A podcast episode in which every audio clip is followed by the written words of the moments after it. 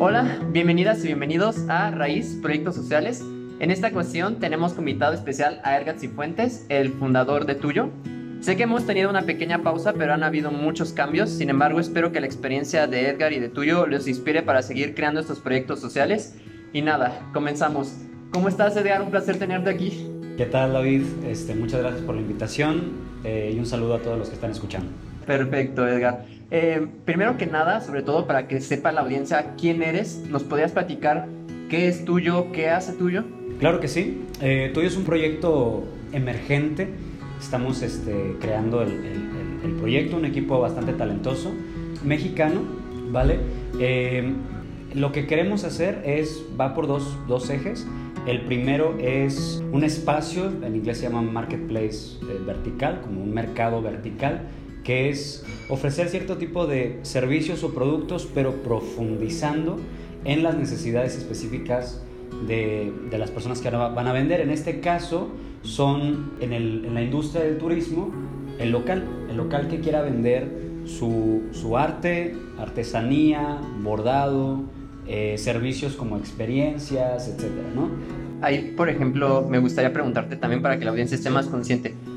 Tengo entendido que inclusive este sitio ya está operando, ¿no? Entonces, más que un sueño, ya es una realidad. Sí, estamos haciendo eh, ahorita pruebas con dos marcas, eh, dos emprendedores de Oaxaca. Eh, después de estas dos pruebas, vamos a hacer un landing page con, con, con, los mismos productos, pero ahora sí abriendo el espacio a más este, comerciantes. Pero creo que eso es lo importante. Si nos pudieras platicar un poco Tú eliges si quieres de las dos marcas o una de ellas, pero ¿quiénes son estas personas atrás de esas marcas? Sí, sí, sí, sí lo puedo decir este, de manera breve. Eh, la primera marca se llama Noui, es de Avisaí, Avisaí es de la costa de Oaxaca. Eh, Noui hace trabajos de, como huipiles, se enfoca mucho en este algodón nativo que cuida la, tierra, ellos mismos lo plantan, entonces pues eh, cuidan este ciclo natural de la tierra, ¿no? Em, por el otro lado, de manera breve, es este Ulises. La marca que, que él maneja se llama Toche. Toche es eh, armadillo de la región de donde es. Y él principalmente ahorita está haciendo eh, camisas con bordado, unos bordados preciosos. De hecho, me compré una camisa de él eh, que se llama Pez y también sombreros. Pero ahí me gustaría profundizar. Me encanta esto, esta perspectiva de que son elementos, materia prima que es natural, natural de la región. Em, pero, ¿quiénes son las personas que están detrás de estos productos? ¿Quién los produce? ¿Los producen estas tiendas? ¿Es un proceso industrializado? ¿Quién, quién está detrás? Es, es, es buena la pregunta porque nos fuimos dando cuenta que cuando fuimos profundizando en lo local, la persona local y lo que se estaba ofreciendo localmente hacia el viajero, habían ciertos productos chinos, ¿no? ciertos productos industriales que eh, ahora muchos de las personas aquí en México, en Latinoamérica y fuera de Latinoamérica estamos buscando lo que sea eh, orgánico, por la calidad, por, más que nada por el proceso de justo la pregunta que hiciste, de que hay personas que están afuera de la ciudad de Oaxaca eh, o afuera de las, de las ciudades en general que se dedican a esto, que esa es su economía y que trabajan directamente con la tierra, trabajan directamente con el campo, con la madera, eh, con la cerámica y que crean productos que son productos de alta calidad, hechos a mano, este, que tienen un precio elevado, por supuesto, pero ya cuando conoces la historia, el proceso, y también es eso, que eh, en una entrevista que justo va a salir esta semana, este, bueno, no sé cuándo estén escuchando esto, pero este, en, la semana de donde estoy hablando, eh, en una entrevista que hicimos a Abisaí, él cuenta que varios de los procesos es historia viva. Son procesos que, tienen tanto tiempo y que, la, gente en las comunidades este, los sigue haciendo, ¿no? Entonces, toda esta historia queremos empezar a darle eh, una voz, queremos este, proyectarlo en, en, un sitio, este, y no decir nosotros como tuyo, como el proyecto, decir a nosotros, sino nosotros ser el intermediario del emprendedor o la emprendedora que está ofreciendo esos productos y que también quiera contar todo el proceso, la historia del mismo. Porque además aquí hay un factor adicional y que también he preguntado en entrevistas anteriores. Me imagino que en este tipo de proyectos ha habido un impacto por el COVID, ¿o me equivoco? Sí, sí, de hecho, la industria que más fue afectada fue el turismo. A nosotros platicar de lo que estamos haciendo, mucha gente es como de. ¿Qué están haciendo? hay miles de industrias que puedes, este, pueden este, trabajar, que pueden innovar. Pero justo nosotros específicamente hicimos turismo por, por esta oportunidad de de, ir con las personas, aprender de ellas y de ver qué necesitan. Y estas personas, la, o sea, es muy obvio, no, perdón, no hubo turistas, no hubo movilidad hacia su, hacia su región, hacia su comunidad. Em, entonces buscaron la forma de vender por WhatsApp, eh, por, por, Instagram, por Facebook, etc. Este, pero falta, todavía falta mucho trabajo. Falta la, la cuestión de que eh, ahí pues el trabajo lo hace su hija o su hijo, este, no tiene celular, em, el, proceso pues es un poco tardado, por ejemplo. Entonces queremos mejorar esto en lo que podamos, este, eh, digitalizar todo esto, porque cuando hablamos de innovación hay diferentes puntos de vista, ¿no? Está la innovación en, en cuestión como em, eh, financiera, ¿no? Claro y nosotros nos queremos ir hacia este lado donde siento que no mucha gente, hay proyectos muy interesantes, pero no mucha gente este, está volteando, que es el, turismo, que fue afectado eh, por la pandemia. Claro, totalmente. Y bueno, ahí habría muchísimas más preguntas y disculpa si me regreso un par de pasos, pero creo que es importante, sobre todo para nuestra audiencia, para que vea estas alternativas al momento de hacer sus emprendimientos. Por ejemplo, ¿cómo, cómo contactaste a Visaí? Eh, o a, ellos? ¿Cómo los llegaste a conocer? Fíjate que fue Instagram. Fue Instagram y no fue, fue, fue por sus fotografías y no por sus productos. Porque, perdón, eh, estábamos trabajando en el proyecto, explorando la idea y vimos que, que hay muchos fotógrafos y el turismo y la cultura es muy visual. Sí. ¿Sabes? Este, el, el turismo es, es, sentimos que iba más allá de estas imágenes de stock que ves a a una familia, a una mujer en Cancún. O sea, hay, hay, hay miles de historias que se pueden contar a través tanto de la persona que está siendo filmada, de una región, de, una, de, un lugar, como la persona que está filmando y que tiene ese interés y le da voz a esta persona que está siendo filmada. Entonces fuimos encontrando fotógrafos, fotógrafas de diferentes partes de México y vaya, o sea, pusimos Chiapas, este, Veracruz, Ciudad de México y pues cuando pusimos Oaxaca encontramos esto, encontramos fotógrafas y fotógrafos que servían como promotores y como voz de muchas de las y los artesanos que estaban trabajando en diferentes comunidades. Y justo es el trabajo de Avisaí. Cuando platiqué con él, dijo, sí, voy de comunidad en comunidad, tomando fotografías, platicando y, y, eh, eh, plasmo esto en las redes sociales y nos encanta. Ahí, nada más para aclararle a la audiencia, entiendo que esto es parte de, tu proyecto, pero ¿cómo hace sentido con este marketplace? Nada más para dejarlo súper en claro de este momento, por si la audiencia tiene preguntas de, de, tu proyecto. ¿Cuál es el papel de las fotografías? Sé que encaja una parte, pero me gustaría que tú la platicaras. Bien. Eh, lo de las fotografías fue algo que salió porque eh, cuando estábamos montando el proyecto, y como se hacen mucho de este tipo de emprendimientos, uno se va por las imágenes de, stock que encuentra en, que encuentra en internet. Eh, entonces, quería encontrar una imagen de pulque. Todas las imágenes del pulque, eh, digamos, no queremos robarnos la imagen. Claro, como, sí, eso es importante, audiencia. Pagar el derecho, pagar el derecho para utilizarlo, pero todo fueron tomados por personas este, de, Estados Unidos o de Europa que habían venido, tomado las fotografías y las colgaban en estos sitios donde uno paga por el derecho de poder utilizarlas. Y me quedé así como de, pero siento que, siento que hay gente que puede tomar estas fotos, ¿no? Aquí en México. Hay gente muy talentosa en México. Entonces de ahí fuimos dándole relevancia a las fotografías y los videos hechos hecho por personas locales. Y de ahí la misma línea nos llegó a encontrar a Visaí, a encontrar más personas, este, que algunas de ellas tenían sus propios emprendimientos, ¿no? De productos y servicios. Y fue donde dijimos, es que podemos tener un sitio, perdón, podemos tener un sitio donde las fotografías orgullosamente sean de una comunidad que nosotros estamos sembrando. Si, se puede entender, estamos ahí cultivando, que estamos, este, que estamos creciendo, de artistas, de fotógrafas, fotógrafos y también los productos con esto mismo que, que dije anteriormente. A mí me parece algo muy curioso porque tú me lo platicas en una charla, no fueron ni siquiera cinco minutos en lo que me platicas esta historia de, de transformación, de evolución de la idea. Pero dime, ¿cuánto tiempo ha tomado? ¿Cuántos intentos? Bastante. o sea, es importante. Eh, en mi propia experiencia, no quiero hablar de una experiencia universal y eso es, es lo más importante de todo esto. Cada quien tiene su proceso y su individualidad en lo que está emprendiendo. y en mi propio proceso encontré que a veces me sentía como de, ¿qué estoy haciendo? Wow. O sea, como de hacia, hacia dónde estoy yendo y todo.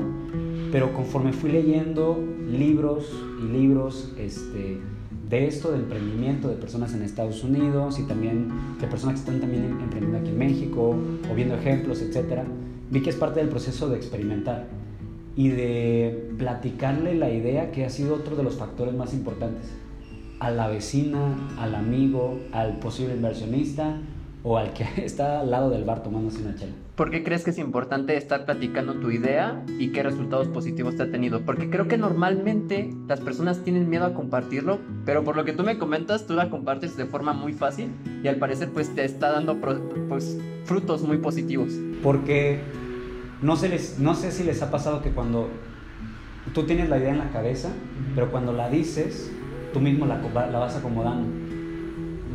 O sea, es como un tipo de retroalimentación de milisegundo de ver la reacción de la persona con tu idea. Y, la, y, a partir de ahí también de las preguntas que tiene la persona. O sea, como de, ah, esto me gustó, ¿esto cómo es? O sea, hay ciertas cosas. si la persona te dice, qué padre, y ya, ahí muere, ahí es cuando te tienes que preocupar así de... Mm, o, o, bueno, también es la personalidad de la persona o, o no entendió, no sé.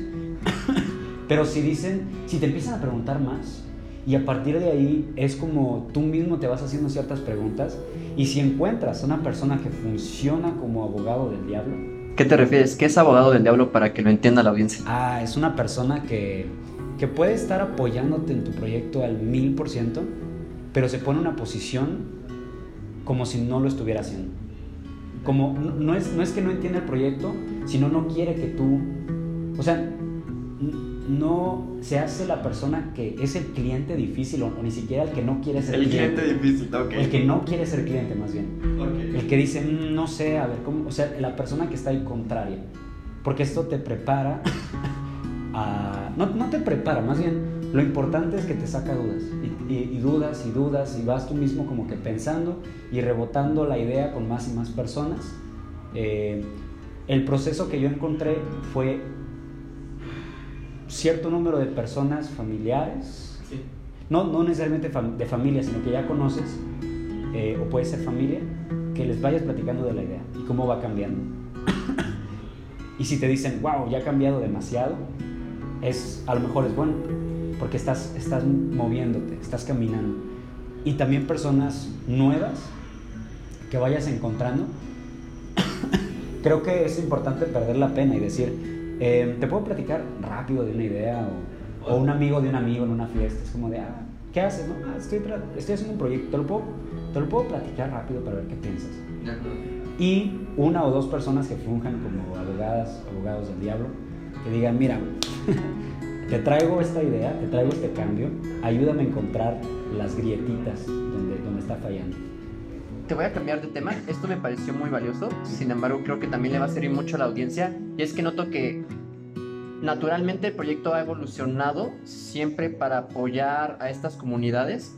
Pero es algo que tú tenías planeado, es algo que tú tenías en mente, de dónde nació, si alguien, no sé si has recibido inspiración de alguna parte para tener ese compromiso con la sociedad. Es, es buena pregunta, creo que han sido varias cosas al mismo tiempo. Y eh, principalmente porque yo inicié, inicié este proyecto dando clases de, español a, extranjeros. ¿Cómo llegué a eso? Probando diferentes trabajos y ese funcionó. ¿Y por qué? Porque me gusta mucho platicar. Prácticamente. Y también fui mejorando mi inglés, fui haciéndome un nerd, un ñoño en la gramática del español. o sea, puedo decirles en qué conjugación y todo esto que, que es totalmente inútil, pero, pero me hice bastante, perdón, más, bastante bueno en eso. Y lo que fui encontrando, hablando con, con estas personas que querían aprender español, es que encontraban mucho valor en lo que yo les podía aportar. ¿En qué sentido? En el sentido de que ellos en Estados Unidos, por ejemplo en Nueva York, veían que sus amigos este, decían, oh, Tulum, eh, Cancún, vamos allá y todo, y luego platicaban conmigo, clase de español normal y todo, y me decían, ¿has ido a estos lugares? ¿Qué piensas? O sea, ¿tú qué piensas? Y yo, yo originalmente soy de San Luis Potosí, entonces me preguntaban, ¿qué hay en San Luis Potosí? Y hay una región que se llama la Huasteca Potosina, que se la recomiendo bastante, donde no hay muchas personas que vayan, o sea, hay muchas personas de San Luis, hay personas de la Ciudad de México, etc. Pero merece más promoción y, la, y, la, gente le conviene, la gente de ahí, ¿no?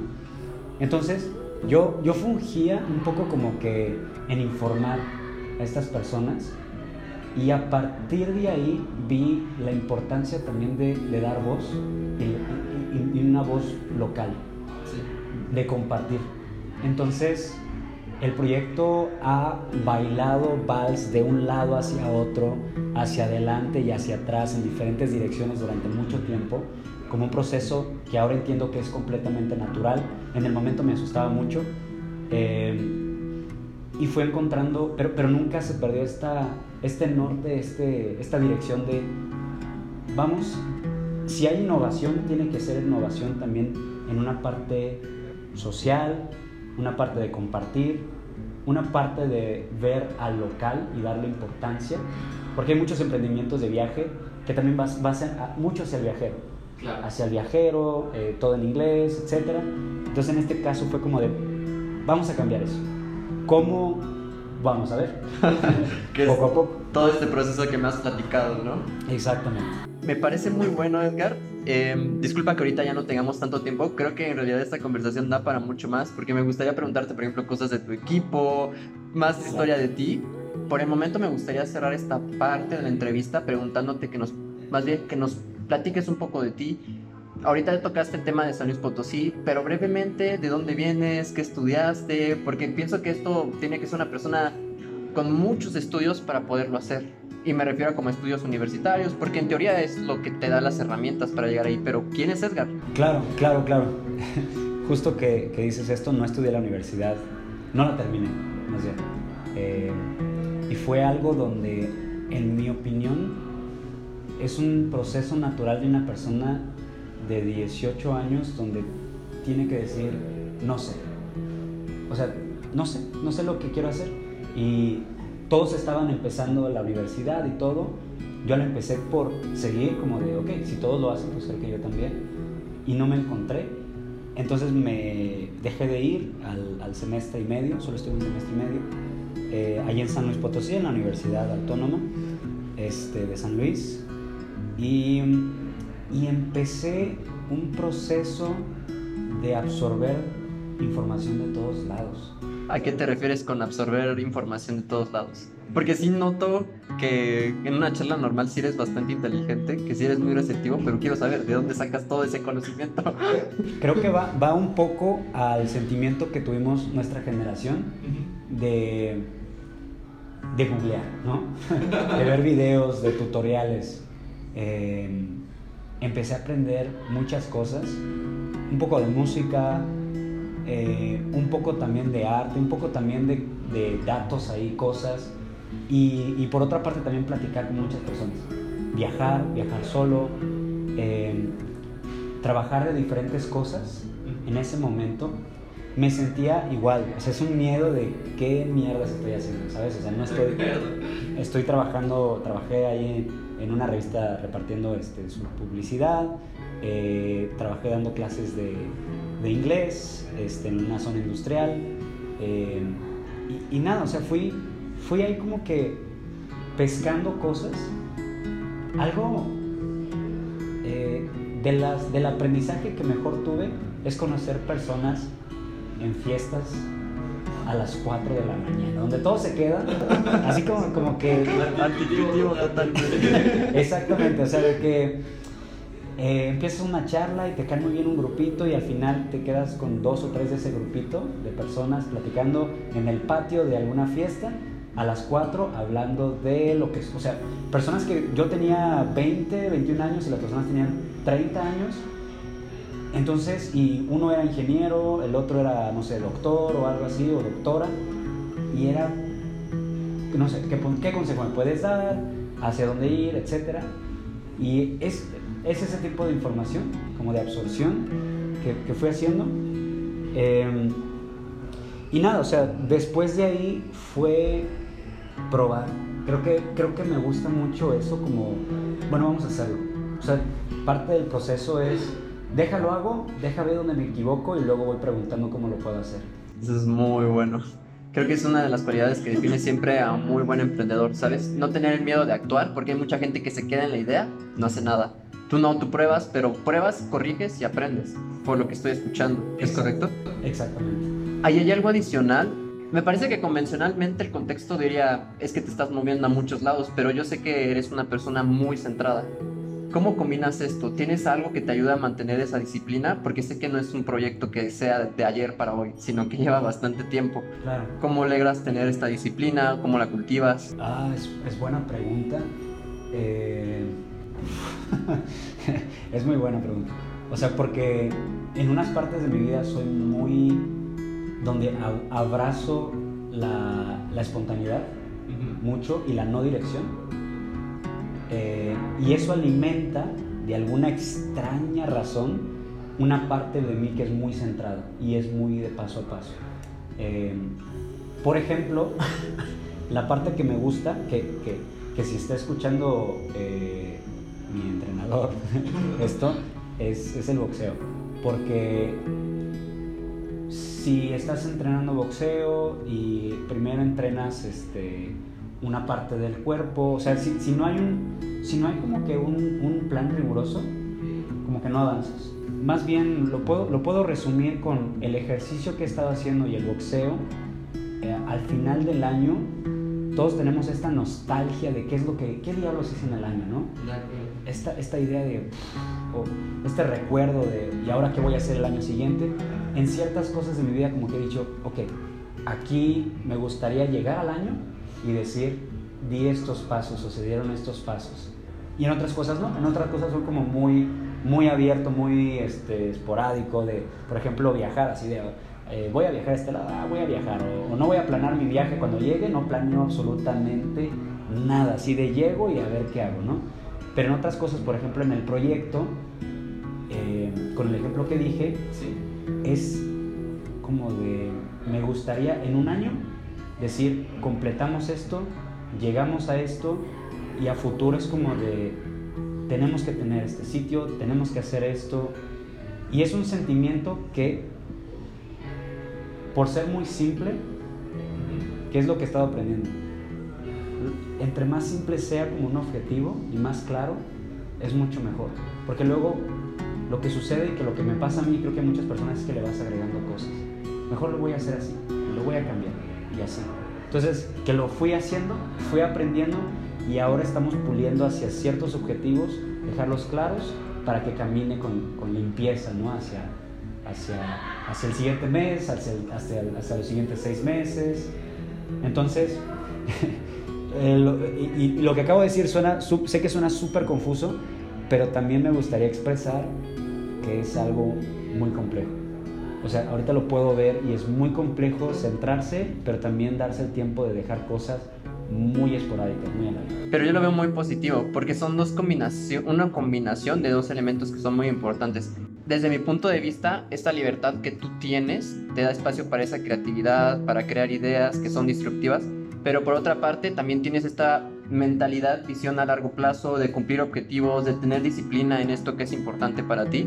Entonces es un equilibrio interesante entre cumplir mis objetivos a largo plazo con esta creatividad y libertad, que a veces esa creatividad y libertad se necesita, porque si no tenemos esta creatividad, siento que se nos cierran muchas puertas, porque no vemos posibilidades, porque creemos que el mundo es más pequeño, pero tú lo tienes. Y te pongo el, ejemplo, ¿no? Por ejemplo, cuando estás trabajando en una oficina, que es algo muy bueno, pero a veces como que se te cierra mucho el mundo, de, el mundo es muy chiquito. Pero no siento que esa libertad que tienes te hace el mundo muy grande. No sé, ¿tú qué opinas? No, totalmente, totalmente. De hecho, eh, antes de la pandemia yo ya había trabajado cinco años desde mi casa con nuestras clases de español.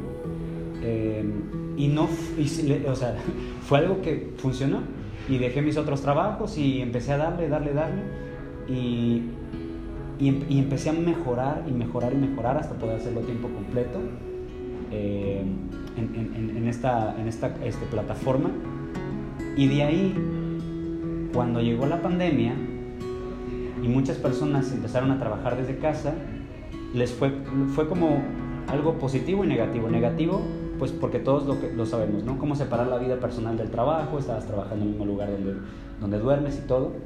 Pero muchas personas encontraron el, el, el, tener una llamada sin video, con audio, caminando en un parque. Y eso lo hacía yo constantemente y me encantaba. Me encantaba. O sea, cuando a veces, yo sé que a veces es necesario, pero pero a veces veía, veía, como las oficinas y me da un, un, poco como de, ok, es, sí es necesario en ciertos puntos, no es, no, es tan, no es tan fácil como decir es malo o es bueno, pero siento que abrimos una puerta muy grande con lo de la pandemia, de que mucha gente, obviamente no toda, o sea, también hay que considerar que no toda, o sea, gente con, que, tuvimos el privilegio, que tenemos el privilegio de poder hacerlo, eh, podemos ir a un parque o podemos ir a cierto lugar con buen wifi y todo, y platicar, organizar una junta, ver cómo está eh, la persona que está trabajando contigo, qué opinión tiene, eh, viendo carros pasar, árboles, etcétera, ¿no? Entonces, eh, y, puede ser un ejemplo muy simple, pero este tipo de pequeñas cosas, o por ejemplo decir, voy a terminar esta junta y voy a escribir, voy a dibujar, voy a tocar tantito la guitarra, voy a ir a caminar, son estas como juego entre cosas que tienes que hacer, tu responsabilidad y también esta creatividad o esta espontaneidad que te puedes dar en, el día. Y eso sumado día a día te va haciendo una persona un poquito más flexible. Y lo veo muy positivo porque hay un estudio de la Universidad de Harvard, si no me equivoco, que precisamente platica que el hacer este tipo de actividades te ayuda a tener más plasticidad en el cerebro y eso es lo que te ayuda a tener retención e inclusive es una forma de prevenir el Alzheimer. Así que está recomendado chicos. Me gustaría profundizar, como te dije, sé que tenemos mucho material de qué platicar. Seguramente te tendremos en otro episodio posteriormente, Edgar, pero ahora vamos a pasar esta parte de preguntas concretas. Son seis, se la hago a todos los invitados. No hay correcto ni incorrecto, son preguntas abiertas, pero concretas. Ah, la primera de ellas es, ¿cuál es la mejor inversión o compra que has hecho en tu vida? No necesariamente tiene que ser algo material, también puede ser de otra índole, pero no quiero profundizar para escucharte a ti pagarle a este cabrón, a, Lalo, Lalo si estás escuchando, un saludote, eh, para entrenar, para, hacer ejercicio. Eh, de hecho traigo esta tos por querer mejorar mi tiempo, dándole la vuelta al parque, correr más rápido. Mejoré creo que 15 o 10 segundos. Terminé con la garganta fría porque era las 6 de la mañana. Pero empuja mi corazón y empuja mis venas a, a más, ¿no? Entonces creo que, o sea, fuera del espacio de la inversión en su manera financiera, eh, que te compres Bitcoin o que, hagas una inversión en tal y tal lado, creo que lo mejor es la salud. Creo que lo, lo mejor que te, pues y de repente sí comer saludable y todo, pero sí como que le voy a dedicar cierto tiempo a caminar, a, a sí cuidarme, pero cuidarme exigiendo ahí. Y también es algo mental. O sea, sí, sí, totalmente. A veces no, quiero levantarme en la mañana, estoy como maldita sea, ¿por qué, Dios mío? Pero después de hacerlo me da, es como un, un, este, un, expreso doble de energía. Totalmente. Aparte, em, dicen que, por ejemplo, el movimiento del cuerpo ayuda a la producción de endorfinas, que ayuda a tener un estado positivo mental, lo cual es importante, sobre todo en proyectos como el que tú estás teniendo, que pueden ser complejos y a veces sí es necesario tener esa batería extra de energía positiva. La siguiente pregunta sería, ¿qué libro, película, documental eh, nos recomiendas? Ah, un libro que me encanta, no puedo recomendarlo más, se llama La, La vida secreta del cerebro, cómo se construyen las emociones. se los dejo, se los dejo de tarea. De acuerdo, perfecto. Um, ¿Qué cosa absurda o inusual amas o te gusta hacer? Y con cosa absurda me refiero a que veas que no es común, pero a ti te gusta muchísimo. Eh, platicar con una persona eh, y, crear una historia de la nada y como que actuarla.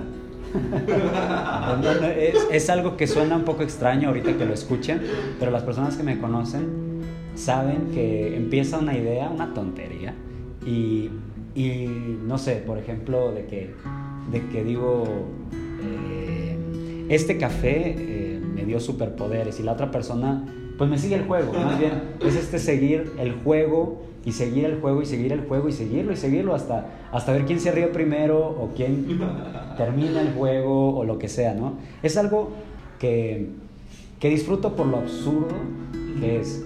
Em, y siento que a veces sí hay que desconectarnos de cierta seriedad que traemos de, o sea, de, ciertas ideas y cosas así y hacer cosas sin sentido. Es súper Es como un resetear, ¿no? Para salirte de esa mentalidad a veces. Otra pregunta, vamos por la cuatro. ¿Quién es tu mayor mentor o maestra? Eh, normalmente dicen los papás para esto, así que esa respuesta queda vetada desde este momento. Entonces, ¿quién es tu mayor mentor o maestro, maestra, mentora? Fíjate que eh, un exalumno que ahora es el inversionista líder del proyecto. Se llama Paul. Paul, si, estás escuchando esto, un saludo. Es un buen amigo, es un buen mentor y es un buen inversor. Eh, y, el mentor es, siento, tiene que tener una parte muy esencial que es también no tenerte de la, de la mano y decirte por aquí, por aquí, sino también darte verdades a medias o, o información a medias, también para que tú furules ahí en el cerebro y digas, ok, bueno. O sea, por ejemplo, con él nada más nos veíamos una vez a la semana, en una hora, y tenía que enviarle mis preguntas, todas concretas, en un, en un correo. Y algunas me daba como de un indicio, pero me recomendaba un libro donde tenía que echármelo todo. Y eso es algo muy importante. Hay muchos videos que te dicen, te explicamos el video tal en 15 minutos. Siento que está bien, cuando necesitas cierta información para pasar al siguiente paso, para, para hacer el siguiente paso. Pero ahí la idea era que, que, yo pudiera comprender algo y que es muy complejo y darle ese respeto a lo complejo que es, ¿no? Entonces decía como de, no, échatelo, o sea, y compréndelo y es muy importante y luego me platicas de qué se trata. Entonces, era un aprendizaje en algunas partes cálido de apoyo y en otras partes muy de tú también tienes que hacerte cargo de tu propio entendimiento, de tu propio proceso. Entonces, eh, y nada, pues también es una gran persona, es una muy buena persona. Ha venido acá a la Ciudad de México, estamos en la Ciudad de México, también como dato. Ha venido para acá y también le encanta la, ciudad. Ahora, ¿hay algún momento en tu vida, una etapa de tu vida, un momento en específico que dices, eso me cambió la vida? Por ejemplo, para mí, eh, para ilustrarte, a mí me pasó algo muy fuerte en COVID, que literalmente me destrozó. Al principio me dolió muchísimo, pero ya después con el tiempo me di cuenta de que pues fue por mi bien. Me ayudó a buscar caminos, opciones, a moverme más fuerte y en ese sentido va la pregunta. Yo creo que, ¿sabe?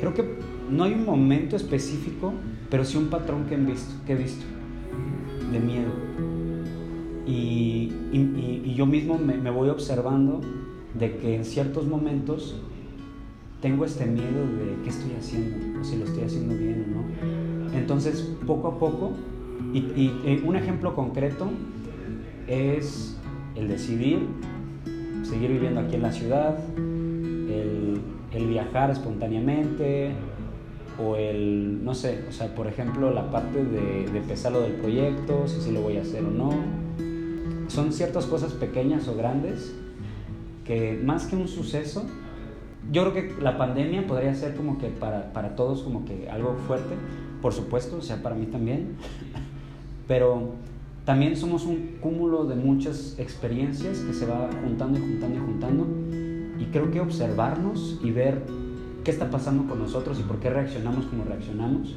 y para mí fue entender que mi miedo, a veces, entender lo que es normal, pero también no seguirle mucho la corriente. Esa persona ya me da miedo, ¿no? Es como me está diciendo, no, Edgar, mira qué estás haciendo, eres un tonto, este, no van a funcionar las cosas y todo.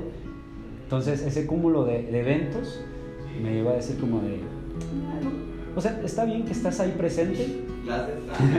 Gracias, miedo, por echarme ahí, este, ¿no? Una, una avisada, pero voy a seguir haciendo. ¿Te gusta Gracias. Me encanta, porque habla mucho de un tema de introspección que no es normal ver. Nada más quiero decirte eso para pasar a la siguiente pregunta. Em, última, mi favorita personal. ¿Qué acto de bondad hacia ti te ha cambiado la vida? O sea, algo bueno que haya hecho una persona por ti que es, esto me cambió la vida. E, es buena pregunta. Yo creo que no podré nombrar como que uno, porque me ha pasado esto donde no he tenido para el camión, o necesito hacer una llamada, o necesito una dirección. Creo que vuelvo a repetir como que siento que no hay algo que necesariamente de un momento a otro cambie la vida. Eh, siento que a menos de que sea algo de catarsis, algo súper fuerte como un choque o algo así, si cambia la vida. A mí, afortunadamente, no, no he tenido ese tipo de, de situaciones, em, pero sería que creyeran en mí. Eso, o sea, la verdad, igual, o sea, lo vuelvo a repetir, no, este proyecto, desde las, las personas que están ahí trabajando con nosotros, los inversionistas que están en el proyecto, las personas que me escuchan y no tienen nada que ver, pero me escuchan y les gusta y les encanta el proyecto. Eh, y, que, y, que, más que nada dan una opinión eh, como interesante, como fuerte, este, una buena retrospectiva, donde no reciben nada a cambio, algunos sí y otros no, pero que, que creen en, en, primero en mí, o sea, porque empecé esto como que de, de nada más una idea y todo, y fue como de, ok, va, te apoyo ¿no? ¿Dónde te deposito? O, o, dime qué hago, o dime a quién le hablo, ¿sabes? O sea, es como de, mierda, o sea, como de, sí me va a apoyar esta persona. No era broma. No era broma, o sea, y luego digo, ¿por qué? No, o sea, y es este mismo miedo que hablaba antes, ¿no? O sea, unos días después digo, ¿y si la cago? O sea, ¿y si, y si algo pasa? Pero la misma confianza que me da esta persona hacia mí me da esta tranquilidad también, decir, pues es que tengo que seguir trabajando y mostrándolo a esta persona, agradeciendo trabajando. Me encanta esa frase, es como de mis favoritas, agradezco trabajando. Claro que sí. Entonces, no necesariamente es como que la bondad, como en el ejemplo que habías dicho en el contexto, pero yo lo siento muy así, porque estas personas pueden dedicar su tiempo y dinero en, otros proyectos, en otras personas o lo que sea, pero, pero me escucharon. Y eso, eh, pues, es, es, algo enorme. Claro que sí, invaluable. O sea, de todas las posibilidades que existen en el mundo, te escogen a ti. Sí, sí, hubo personas que no. Hubo personas que no y las que están ahí, les agradezco ahorita en este espacio muchísimo. Este, que dijeron, está loco este cabrón, pero me encanta, o sea, me encanta la energía y lo que quiere hacer y ahí va, va caminando, ¿no? Cada semana me está reportando cambios o me está platicando de lo que ha hecho y es, es, esa misma confianza es, es, va hacia los dos lados, es recíproco, Solo déjame decirte que no es la primera vez que dicen que un paso fundamental fue que confiaran en ellos, así que creo que es un patrón entonces confiar en la gente es muy importante para poder arrancar cualquier cosa. Así que también audiencia, si les llega a pasar algo similar, también confíen. Nosotros confiamos en ustedes. Edgar, muchísimas gracias por estar aquí. Esta es la última pregunta. Aquí terminamos, pero de nuevo, muchísimas gracias. Solo por favor, antes de que te vayas, ¿dónde pueden seguir a tuyo y dónde te pueden llegar a seguir a ti? ¿Redes sociales? Sí, busquen tuyo, tuyo IG en, en, Instagram o Tuyo Explora México en todos lados. Este, y conmigo estoy en Twitter como Edgar Cifuentes T al final, eh, tuyo. ¿Tu marketplace? El marketplace, este, ahorita estamos promoviendo dos, dos marcas. Este, por ahí si se meten a cualquier red social lo estamos promoviendo y lo van a encontrar. Eh, y pronto vamos a hacer ya el lanzamiento con con, con todas las marcas, con una herramienta para viajeros que estamos creando y también con esta comunidad de lo que había dicho, ¿no? de cultivar al talento fotógrafo artístico de México para representarnos ¿no? correctamente. Queremos llenar nuestros sitios, no de imágenes de stock o imágenes que encontremos por ahí, sino de trabajo hecho por, por nuestra propia comunidad. Me encanta, porque es auténtico de personas a personas, cuidando a la comunidad.